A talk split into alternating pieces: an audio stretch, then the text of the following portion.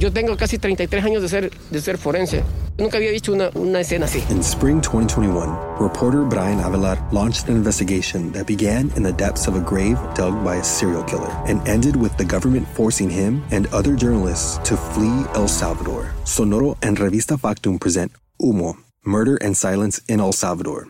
The story behind a country where the truth and its citizens' rights are buried under the weight of power. Señor Ministro, ¿dónde está Karen y Eduardo Guerrero? ¿Dónde están mis hijos? Listen to Humo: Murder and Silence in El Salvador, wherever you get your podcasts. Hey, my name's Otis Gray, host of the Daily Book Club, a daily podcast where I read wonderful old books one chapter at a time. Simple as that. Whether you want to get engaged and lost in a fascinating story that has stood the test of time, or just relax to a good book, listen to the Daily Book Club to get wrapped up or unwind during your day. We'll read classic stories like Pride and Prejudice, The Enchanted April, The Wind in the Willows, beautiful stories all told from start to finish. And you can even do a real book club. Tune into the Daily Book Club Discord and discuss the readings with other book club listeners. However you want to listen, it's your choice. Subscribe to the Daily Book Club on Spotify, Apple Podcasts, and everywhere else. New episodes every single day. So sit back, relax, and get lost in the Daily Book Club.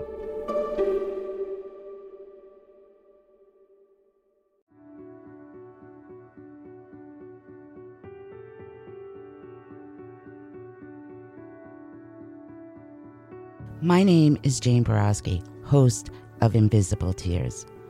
This podcast will be about my story in my words, talking about my own personal experiences in self-healing.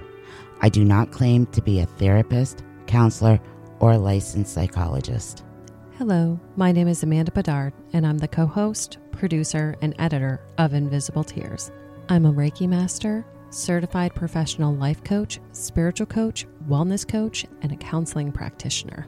Some of the content you will hear in this podcast may be disturbing to some. Viewer discretion is advised, but it is our hope by putting this information out there that we may help others to heal. We will always be a platform for truth and healing. This is Invisible Tears.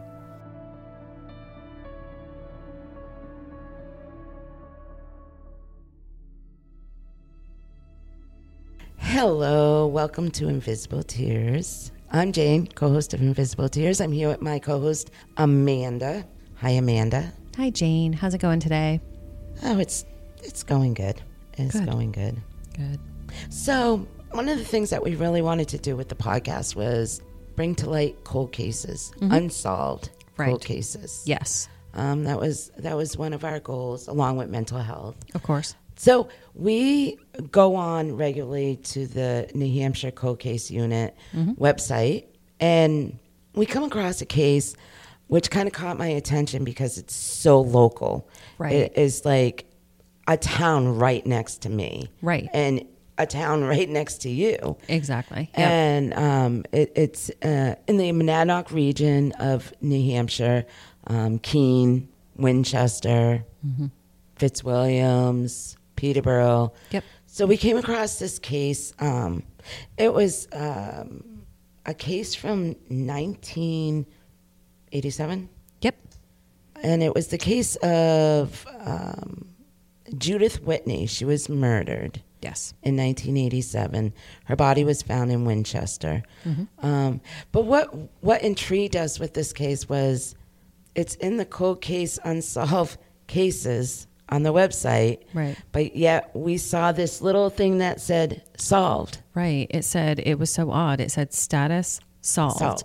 But in the original posting on the Department of Justice website, and we'll make sure and link that in the descriptions for you guys, actually all of the information where we're pulling from, like we always do. But so it said status solved, which we thought was odd because even at the end of the verbiage, it said that there was a person or a prime suspect. And we had to actually go and search for the actual press release for the Department of Justice to explain why it's deemed solved. So we're actually going to be discussing a, quote, cold case that is a solved status. Yeah. And we'll explain a little bit further why it has to actually have that solved status. Yeah, because it's we started reading about the case. Yeah. And it was... I mean, I have to be totally honest with you, especially having grown up, for the most part, so much around this area. This is actually a case that is very well known locally, and I do not think that any single person that I've ever spoken to has known that this case was actually solved. Yeah. They think it is still a cold case, and they think, I think that people... Don't people actually inquire with you, Jane, and ask if she's related to your attack? Yes. Simply because of proximity. Yes. I've had people ask me a couple of times. So let's talk about her case. Yes. So let's talk about Judith. So on July 20th, 1987, Judith Whitney was reported missing to the Amherst Police Department in Amherst, Massachusetts. The investigation revealed that Judith, age 43 at the time, was last seen alive in Keene, New Hampshire on July 2nd of 87. 4 months later, on November 8th, 1987, a hunter discovered Judith's body buried in a shallow grave in a wooded area off of Route 119 in Winchester, New Hampshire. So, a suspect was named called Edward Mayrand. At the time, he was 40. And what developed during the investigation and after the investigation, that Judith's initial disappearance, she was with him. He was the last person to see her by multiple witness accounts as well. And he was also found to be in possession of not just Judith's car, but her handgun and some of her other personal belongings. Yeah, a boombox. Yep. However, the Department of Justice simply states that there wasn't enough evidence during the initial investigation that was uncovered to support an arrest for homicide, so none was made, and eventually the case became inactive. Inactive? Like, yep. How many cases have to become inactive? Well, I mean, as we sit here with it, because this is actually a really, really good slew of information that they actually provided in this press release. Absolutely. There is actually a ton of information actually giving like a really good detailed timeline of all of the witnesses and all of the things that were found in relation to this case. Once reading through all of this information, I have to be honest, I'm pretty pissed off that he wasn't actually charged. Yeah. I understand from a law enforcement... I'm not a cop. I'm not somebody in law enforcement. I understand that they probably needed some other sort of evidence, probably forensics, but other lives could have been saved as well. Absolutely. So. Absolutely. It's irritating. So the case becomes inactive. And then in 2010, the New Hampshire Cold Case Unit starts working together with the investigators from the Massachusetts State Police. Yep. They decide to revive the investigation. Those efforts included sharing information concerning Judith's murder and the 1983 unsolved murder of Kathleen Denault, 25. She was murdered in Gardner, Mass. Gardner, Massachusetts. In June of 2011, the Cold Case Unit was assisting the Massachusetts police in preparing a search warrant to obtain samples of this Edward Mayrand's DNA. Yep. Then they found out Mayrand was ill, terminally ill with cancer. Yep. A sample of his DNA was obtained and tested. But it wasn't until 2014 they were able to get the results back, revealing that his DNA was on the ligature used to strangle Kathleen Denault. Yes. It took them 3 years. And now, mind you, when they obtained the warrant to collect his DNA... and I know we haven't gone over the Denault case. We will here in a second. But when they obtained that warrant to collect his DNA, it was 2011. He ended up passing away in 2011. I believe they actually obtained the warrant to collect his DNA because they knew he was going to die. 3 years later, the results came back. Yeah. So a little factual background On July 20th, 1987, Judith's ex-husband reported her missing. After some investigation, the police learned that Judith met this Mayrand guy sometime around June of 87. They were supposed to go camping together, and Whitney told several acquaintances that she would be leaving Amherst to go camping with Mayrand. Judith and Mayrand stayed at the Valley Green Motel in Keene, New Hampshire, on July 1st and July 2nd. That was confirmed that they checked in and paid cash for the room. A local bartender saw Judith and Mayrand in the lounge on the evening of July 1st. 1987. This same bartender saw the pair again the following day at a bank plaza.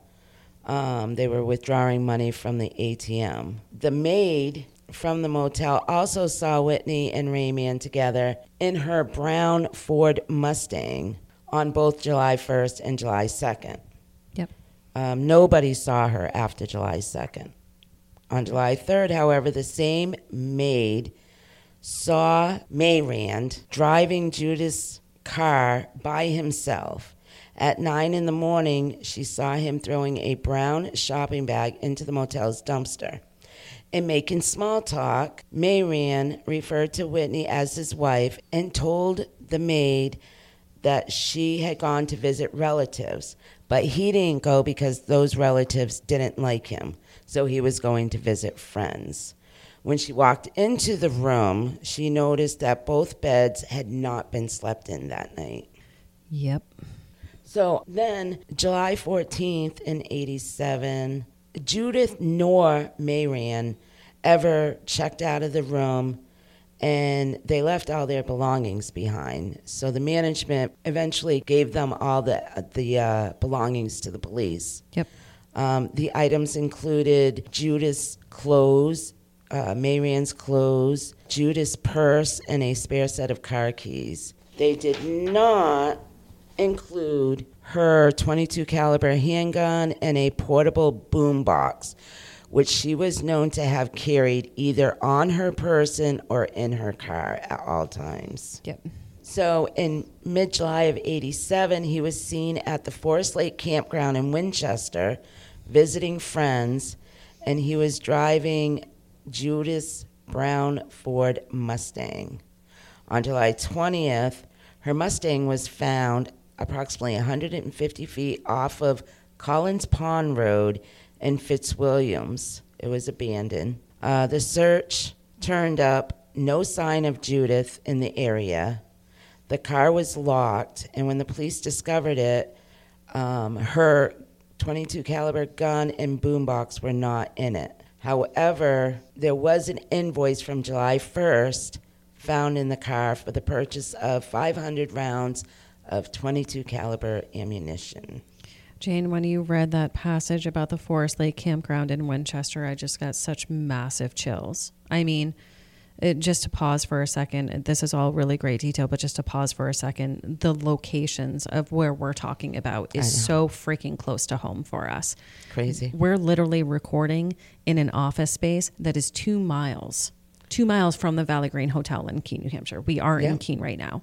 And this Forest Lake campground, how often do you pass that campground? Almost every day. On your way home. Exactly. Almost every day. It is that campground is how many miles would you approximately say it was from Gamarlos, from where you were attacked? Maybe 5 miles along the same major road. Yeah, it's on the campground is on the same road as Gamarlos where I was attacked. Yes. Yeah. So I just wanted to make sure and note that, put a little bit of a personal touch on this story. It's hitting really close to home right now. Most definitely is, in so many ways. Right.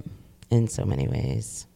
So that pretty much tells the story that he was in possession of her belongings. Right. He was the last one to see her alive. Yep.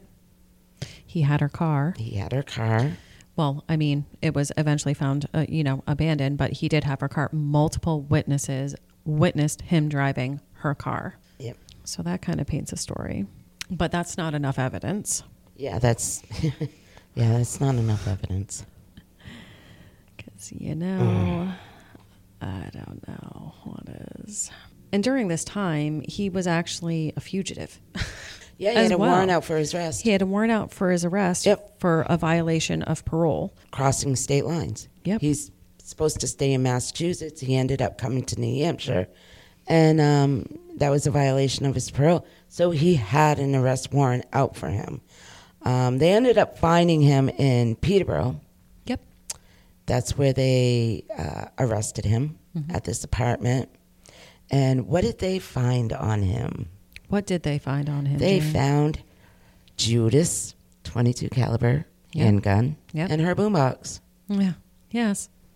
I believe the people that he was staying with, he had gifted them her jewelry too, as well. Yes. Yes. A necklace and a watch. Yep. Which her family later identified as hers. Yes. It's so infuriating. So on November 8th, 1987. When Judith's body was discovered in Winchester by a hunter, her body was badly decomposed and buried in a shallow grave. The gravesite was photographed and videotaped, and a number of items were collected from the grave. She had a sweater with a large piece torn from it, and a blue rain slicker nearby with a drawstring missing. The decomposition was significant enough where the only way that they could identify her was through dental records. Yeah. The piece of the clothing torn from the sweater was tied into an open knot and what appeared to be a missing drawstring from Judith's rain slicker was also tied into an open knot. They were tied with a simple granny knot. And the size of the knot hole was consistent with the circumference of a woman's neck. So they're assuming that she was strangled with her piece of clothing and possibly this drawstring from her jacket. Yes. Yeah, because following an autopsy and a review of the forensic information that they collected, the medical examiner concluded in their final autopsy report that the cause of her death was asphyxia by ligature strangulation, and the manner of her death was then ruled a homicide. We'll be right back after a quick word from our sponsors. And now, back to our episode. So, this Mayrand had a lengthy and violent criminal history. Relevant to this investigation, his history started with a conviction of rape in Warwick, Massachusetts in December of 75. Now, Warwick is right over the state line from Winchester. Yes, it is. It borders Winchester. Yes, it does. New Hampshire. Yep. So that was in 75. Reports revealed that he met his female victim in a bar. He then drove her to a remote area, punched her in the stomach, choked her with her own scarf before he drove her to a nearby cemetery where he sexually assaulted her several times. Before sexually assaulting her, he told her, quote, unquote, "I would let you go after, but you will go to the police," causing her to believe that she was going to be killed. Right. She only escaped by running naked from the car in the middle of a icy and rainy night through several hundred yards of dark woods towards a house and pounding on the door. I can't even imagine. I can't either. How scared she must have been, but how brave of her. Exactly. To escape and run like that. And escape and run and try and fight, because at that point, what do you have left? Yeah. You don't have anything left to lose. And clearly by that statement, he was going to kill her. She would have been a victim. Exactly. And honestly, especially as we go through the rest of his violence, that's all I can call his life, she would have been. Yeah. Yep. Now that was in 75. Yes. He was convicted of rape and assault and sentenced to prison. He was out by the fall of 83. So he only served 8 years. Yeah. So he was released on parole. And then in December of 83, he returned to prison for a violation of parole. Yep. He was being implicated in a burglary. Yeah. However, it was this period of his release in the fall of '83 that he committed another vicious crime and left behind evidence that would eventually lead to his identity as Judith's murderer. Right. So what happened was he got out in the fall of '83. He was back in jail by December of '83. On November 17th of '83, Kathleen Denault, 25, she was with him at a restaurant in Gardner. Yep. On November 18th, the very next day, her body was found not far from the restaurant. She was strangled with a piece of her own blouse, yep, which was ripped off, tied in a simple knot, and used as a ligature to strangle her. Yep. Her body was adjacent to a furniture factory where he had just recently been fired from. So he was the last one seen with her. He was literally with her the night before, or the night that she was murdered. Proximity. Yeah. So he was questioned. He flatly denied that he even knew her, mm-hmm, or even been out with a woman that evening. And then several days later, he was confronted with several witnesses' statements that he was seen with her, with Denault, mm-hmm, and he changed his story. Of course. Of course. If there's multiple witnesses that can actually, yeah, place you with her. Yeah, okay, then so I changed my story. Then he admits to investigators that he had met Denault and had drinks with her, but then left her at the bar and headed home. Right. He was reincarcerated a month later for his parole violation. Mm-hmm. So he was out of jail. Yep. For what, a couple of months? Yep. And he murders again. Yep. So, okay, I see a serial killer. I see he's a serial killer. Yeah, absolutely. He's, as soon as he gets out of jail, not even a couple of months, he's killing already. Yep. Wow. Absolutely. And it's also interesting, too, that the periods of time that he actually ends up, like in the midst that he actually ends up back in jail, is only because of parole violations. Yeah. That's the only thing that they actually get to stick on him. Yeah. So he has a violent crime history, mm-hmm, charged with the rape of this other girl in Warwick, where he would have killed her had she not escaped. Yes. Then he's being questioned about Kathleen Denault. Yep. And yet he's not charged. Nope. He's not charged in her murder. And now remember, back to the beginning of our story, the DNA from the Denault case is what actually ended up tying him to Judith's case as well. Absolutely. So. Yep, it is. Yep. But that wasn't until 2014. I was going to say, yeah, but this is, you know, we're talking about dates that are all in the 80s. Yeah. The whole looking at the DNA didn't actually come about until 2011, again, because he was dying. Yeah. Exactly. So he admitted that he had drinks with her. Then he's reincarcerated for a parole violation. He remains in jail for another 2.5 years until May of 1986. Then he transitions to a halfway house in Northampton, Mass. Mm-hmm. It was from this halfway house that he would later walk away and eventually meet Judith, yep, in June of '87. Yeah, so he walked away from that halfway house. Yep. And also, it's unclear, based off of the investigation, too, whether or not Judith actually knew that he had the record that he had. Yeah, I mean, she, who knows? She probably didn't even know. Yeah. Because she met him at AA meeting, yep, which he was probably, I'm willing to put money on this, I hate to assume, but I bet he was court ordered to go to AA, I'm sure, yep, to be in the halfway house, right, and yep, that's probably where he met her. Yep. So it was actually more of like a treatment and a rehabilitation, yep, program that he was in. Yep. So then in November of 1989, so this was 2 years after Judith's murder, yep, he was charged with being a felon in possession of a firearm for taking and possessing Judith's weapon, her gun. Yep. No homicide charges were brought. Given the evidence collected at that time, he was arrested in Montague on November 24th in 1989.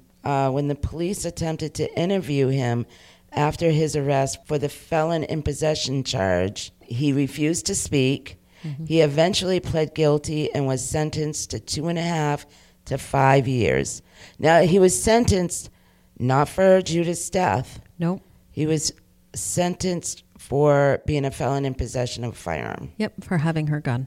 For having her gun. 2.5 to 5 years. If he ended up serving the max for that, just to put it into perspective, that's only 3 years less than he served for that brutal rape. Yeah. And then he was released on his minimum date. So he only served 2.5 years. Yep. While he was serving his time in New Hampshire State Prison, 2 inmates came forward claiming that he confessed to them that he had done in at least 2 people before and that he had killed a woman in Massachusetts and another one in Keene. Mm-hmm. The inmates were interviewed and appeared credible, but their statements lacked any additional corroborative details. Yep. Are you serious? Yep. So he's let out. After his release, he travels to Rhode Island. Gets out of the area. In 1994, he met and killed Patricia Paquette in Providence, Rhode Island. She was 46. She was reported missing on December 8th, 1994.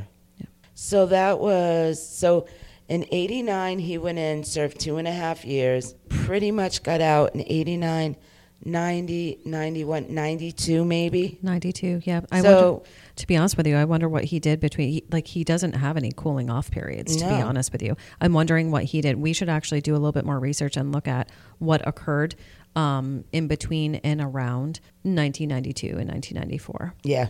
When he committed the murder of Patricia Paquette. Yeah. Yeah, I think so. Yep. So her body was found. She was reported missing December 8th of 94.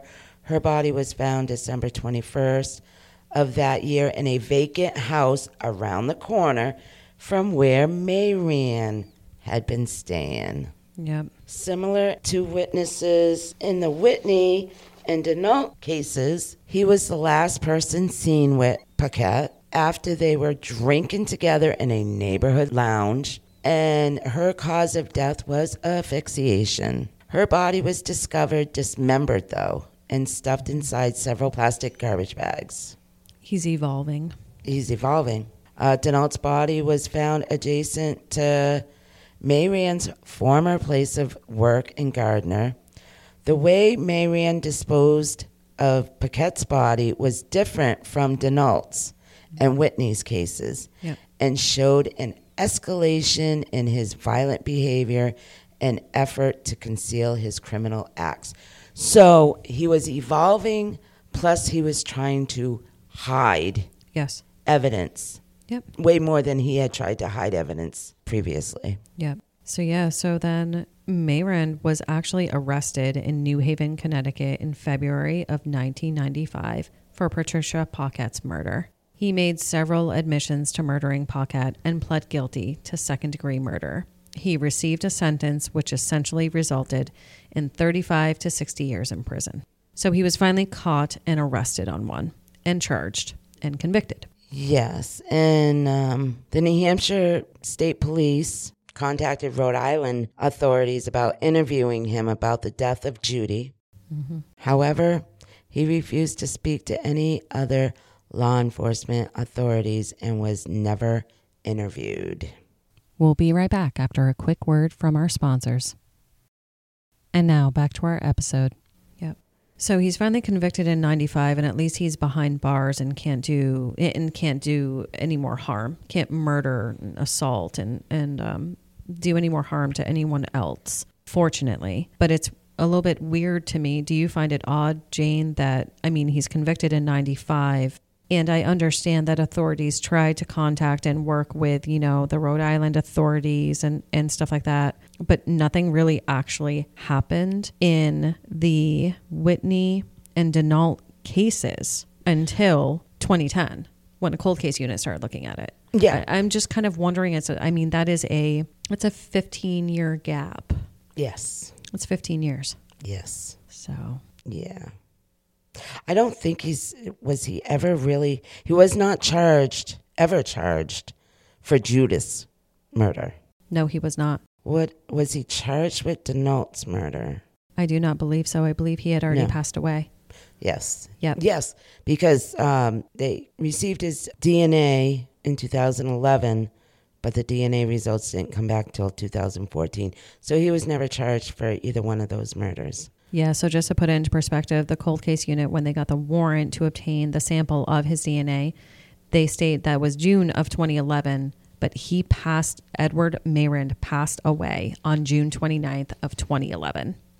So he was never actually charged with Judy's death or with Denault's death. But when the DNA evidence did come back 3 years later, his DNA was on Denault. Yeah, and because Denault's evidence and Judith Whitney's evidence of how they found the bodies and the evidence that they found surrounding the remains, they have concluded that he also murdered Judith. Yes. So thus the reason why the status on the cold case website actually says solved. So nobody's going to be charged in those murders. They're just going to categorize it and deem it as solved because they knew who.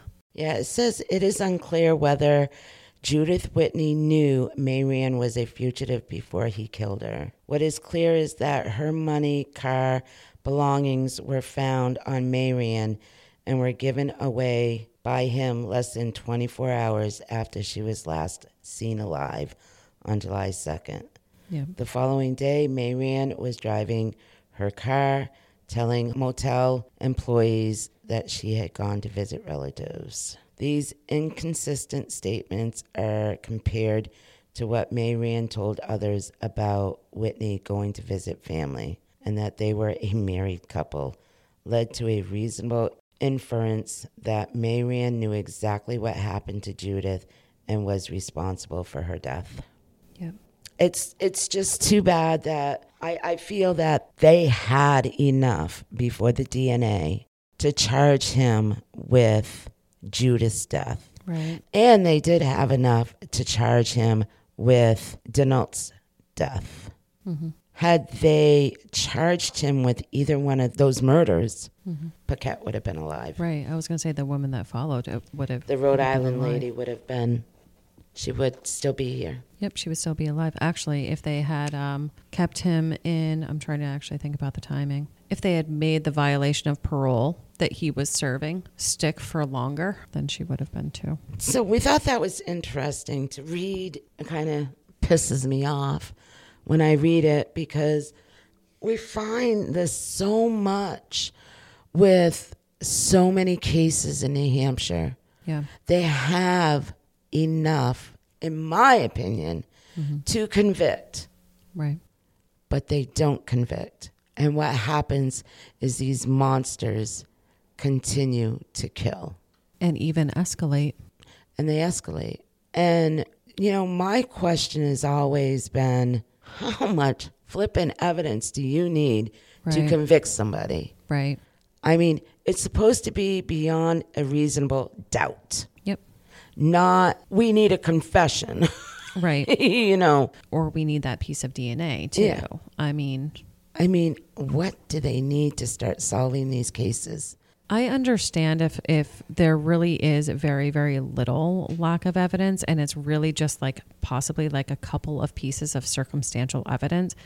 But I'm going to be totally honest with you. And again, I'm not trained in law enforcement. I'm not a cop. I'm not, you know, it seems to me with all of the information that this information literally came from the Department of Justice press release that ended up, you know, being published and essentially really gave validation to why the cold case was now being, you know, the status was being changed to solve. All the information that was divulged in that press release, and again, we'll link it in the description, guys, so you can read it too. There's a lot of evidence. There is. There's a lot of evidence. And most of the report that we read was actually the New Hampshire Cold Case Unit's final report on these cases. Yep. And on Judith's case. Yep. And that's when they officially called it solved. Yep. I don't know. It's so hard for me to process that this man got away with so much stuff and so many murders. Mm-hmm. Yeah, he served time in jail, in and out, in and out, in and out. Mm-hmm. But how many lives could have been saved had he just been convicted with that first murder? And, right. You know, another thing you kind of wonder, he will not admit to Judith's murder. Right. And I don't think he admitted anything about Denault's murder. Right. You kind of wonder how many others out there that he murdered. Right. How many other victims are out there that he murdered. Right. That we don't know about. And we're definitely going to look into it because he definitely has an M.O. I mean, the way he takes their clothing and wraps it around their necks to kill them with strangulation. He's strangling them with their own clothing. That's a specific M.O. And he's meeting them in bars. Mm-hmm. That's a specific M.O. Yeah, I wonder if there's other victims out there that he was just never connected to. Right. So as I sit here and try and do the math about his age, so the first known rape and assault that he did end up doing time for in 75. So in 75, Edward Mayrand would have been 28. He would have been 28 years old. Now, based off of what he told that woman, I definitely think that if she hadn't have had the courage to actually run and be that brave to get away, I think she would have been killed. What did he do before then, before he was 28? Yeah, exactly. I mean, my mind just has to go there. You know what I mean? Got to kind of wonder, was she the first victim? And for him to say that to her, and that was quote unquote. Right. So that was a quote unquote what he said to her, what she testified in court. Yep. You kind of wonder, just by that statement alone, there had to be other victims. Yeah. There had to be other victims. And he was terrified to be caught, obviously, because he would rape and then kill them. Yeah. He didn't want to be caught because he figured if he killed them, he would have no witness. There would be nobody coming forward about the rape. There has to be others out there. Mm-hmm. Because strangulation, that's so personal. Yeah, it is. That is so personal. That is some serious anger because it takes 4 to 8 minutes to actually strangle someone until they're dead. Really? That is some serious anger. That is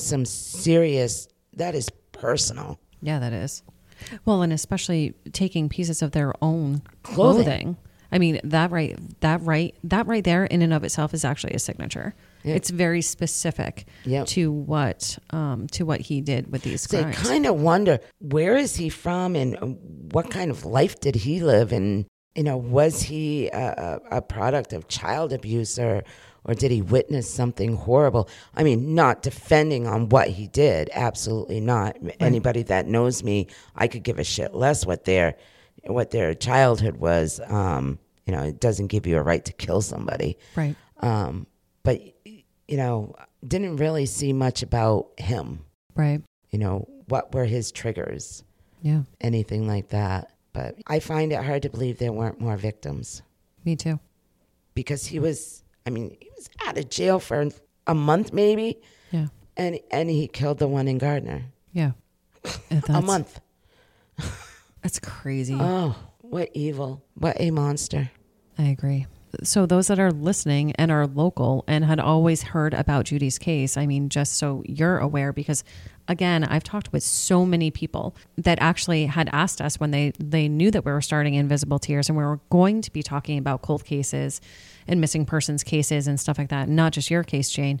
So many people had mentioned her, probably at least I had five different conversations about people asking about her case. And it wasn't until we started researching that we realized, oh, it's solved. So that is what gives the status of solved on the cold case website is this type of situation. So it is solved because he was never able to be charged because he is dead. I wonder if they keep that on the cold case website because they maybe think that there are other victims. Maybe. So other departments can look back on that. Yeah, because you know, still now a tip that I form. Think about it. Yep. There's still a tip form, actually. So yes. So that probably is the reason why they keep it out there. So yeah, so on her original posting, on Judith Whitney's original posting on the cold case website, there is still, it actually still has the verbiage that Edward Mayrand is the prime suspect in Judith's murder. Well, now we know that it was him. He's no longer a suspect, but it does say, help us solve this case and bring justice to the family of this victim. Use our tip form. So, yeah. Since there's still a tip form linked, maybe. Yeah. Well, we thought we'd do this case, even though it's solved. I wanted to talk about it quite a bit, especially because it just angers me that should have been arrested with that first victim. There's always, with New Hampshire, there's always not enough evidence. Yeah. Why is that? I don't know. I mean, the one positive light that I can actually think of when looking at this case is that it actually goes to prove that a, 20 some odd year old, quote, cold case, literally on the cold case website, can actually be solved. Yeah. That is one shred of positivity I think I can pull out of here. So, yeah. But again, how much justice is actually there because he was never actually able to be charged. Yeah. It's just solved. Yep, that's true. So, well, thank you, Amanda. Thank you, Jane. Thank you all so much for listening to this episode of Invisible Tears. Make sure you subscribe to our podcast to hear all future episodes. Click into our link tree too in the episode description to find and follow us on all our social medias. And it also links to our website, invisible-tears.com, where you can keep current on any events that may be coming up, read more about Jane and the team, and read more about all the Connecticut River Valley unsolved cases. If you are looking for everyday items, clothes, collectibles, or a gift for that special someone, you can support us further by checking out our retail store, The Frugal Marketplace. We can be found at thefrugalmarketplace.com or search for us on eBay and Poshmark. We hold an online claim sale on Facebook Live every Monday night at 7 p.m. where you can find our latest items for sales or items at a deep discount. The links for our products can be found in our show notes. If you want to learn more about my wellness practice, Guided Path Wellness, head to guidedpathwellness.org. There you can read more about me and my certifications, more about the Reiki and coaching services I offer both in person and remote, and read all about my products for sale that I make through the practice. Feel free to utilize the Contact Us section on the website with any questions, or utilize that free 15-minute consultation booking button if you have any questions about what might work for you. Evil may exist in this world, but we will not let it win. See you next episode.